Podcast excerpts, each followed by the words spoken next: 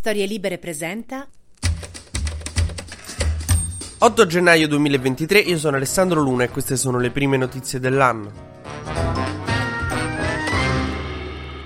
Ah, rieccoci qua, bentornati, grazie mille, che bello, è riniziato il TG Luna nel 2024. Riprendiamo a raccontarvi la politica giorno per giorno con tutte le sue follie e sfaccettature. Voi immaginate, io sono anche un po' innervosito in questo momento perché, non so, ci sono dei mesi in cui non succede un cacchio di niente, io devo parlarvi ogni giorno di MES, di legge di bilancio, di patto di stabilità, cercando di rendervi interessanti robe che sono noiosissime, tipo il patto di stabilità, che palle. Mesi e mesi di niente, poi una volta che che vanno in vacanza per una settimana, un deputato di Giorgia Meloni va a una festa di Capodanno e spara a cazzo di cazzo. Cioè, no, lo fate apposta. Lo fate apposta. Questi sono i poteri forti che cercano di danneggiarti. Eh, il caso più bello dell'anno per ora è questo, anche se ha buone chance di rimanere imbattuto per qualche mesetto se non succede nulla di troppo matto. Il deputato dei Fratelli d'Italia Pozzolo è andato a una festa di Capodanno organizzata dal sottosegretario alla giustizia del Mastro, facendo un po' il ganassa con sta pistoletta che aveva in mano. Lui si vantava, insomma, da tempo di avere quest'arma, di essere pro-gun gun, di essere per le armi, perché le armi non fanno male a nessuno, sono gli uomini che sparano. Sono uno di quei matti che pensa che c- se ci fossero più armi in giro si sarebbe tutti più sicuri. Insomma, Pozzolo aveva scambiato Biella per Santa Fe del 1700 con i saloon e i cowboy e però a questa festa gli è partito un colpo, ha ferito un cognato di un agente della scorta di Del Mastro, quindi adesso tutti casini e indagini per capire che succede. Si dovranno esprimere anche i probiviri di Fratelli d'Italia, il partito di Giorgia Meloni che lo vuole sospendere ma che sperava sperava avrebbe fatto lui un passo indietro, invece lui non l'ha fatto, quindi adesso lo devono espellere loro. E adesso più della gogna mediatica, più della figura di merda a livello politico. Mi dispiace per Pozzolo, soprattutto perché sono certo che Pozzolo ha una madre che gli diceva: Sta attento con quella pistola, guarda che ti fai male. Stai attento con quella pistola, non te la porta in giro. E adesso sarà tutta una serie di te l'avevo detto e di non mi ascolti mai. Insomma, non, non gli auguro i domiciliari.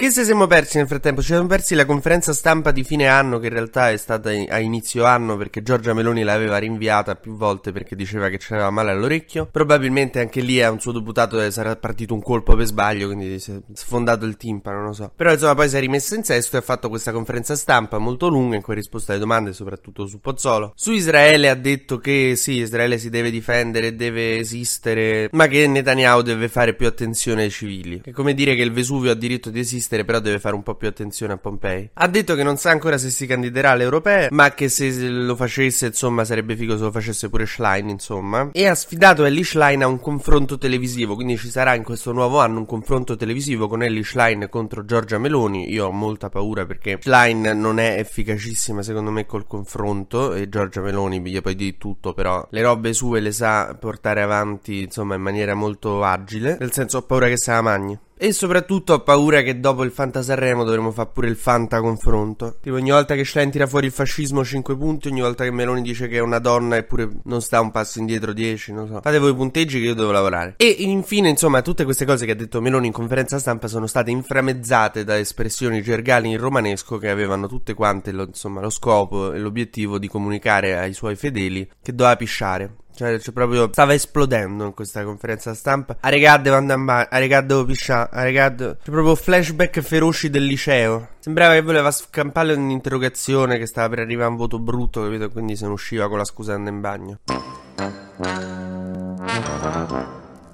Ma facciamo un breve consueto giro sugli esteri. Naturalmente a Gaza la situazione, mm, come l'avevamo lasciata, la ritroviamo se non peggio. Israele dice di aver smantellato Hamas al nord della striscia, cosa che ci fa piacere perché Hamas è il male assoluto, certo. At what cost, però, che vedevo di. Netanyahu nel frattempo sta proprio benissimo, sta a posto di testa, cioè non sta per niente sbarellando. Adesso gli è venuto in mente, visto che ha paura che quelli intorno a lui non, non insomma, non, non lo seguano, di rendere obbligatorio il test della macchina della verità per i ministri del governo, che quindi tipo ogni tot dovrebbero venire appiccicati ai sensori che con Netanyahu che gli chiede ma ci credi in questa guerra e loro sì ti, io mi immagino nei sotterranei del Mossad Netanyahu con i ministri legati a una sedia con lui che se ne approfitta mi trovate ingrassato? no Bibi pi, pi, pi. come me sta sta cravatta? cioè almeno io la userei così la macchina della verità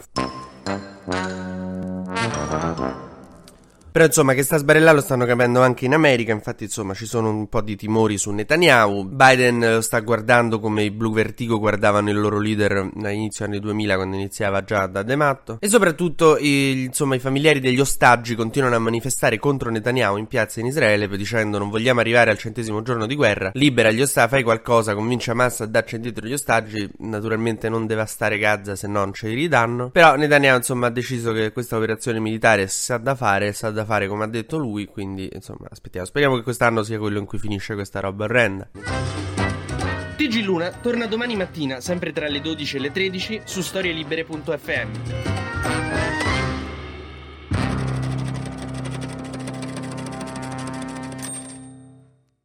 Una produzione storielibere.fm di Gianandrea Cerone e Rossana De Michele. Coordinamento editoriale Guido Guenci.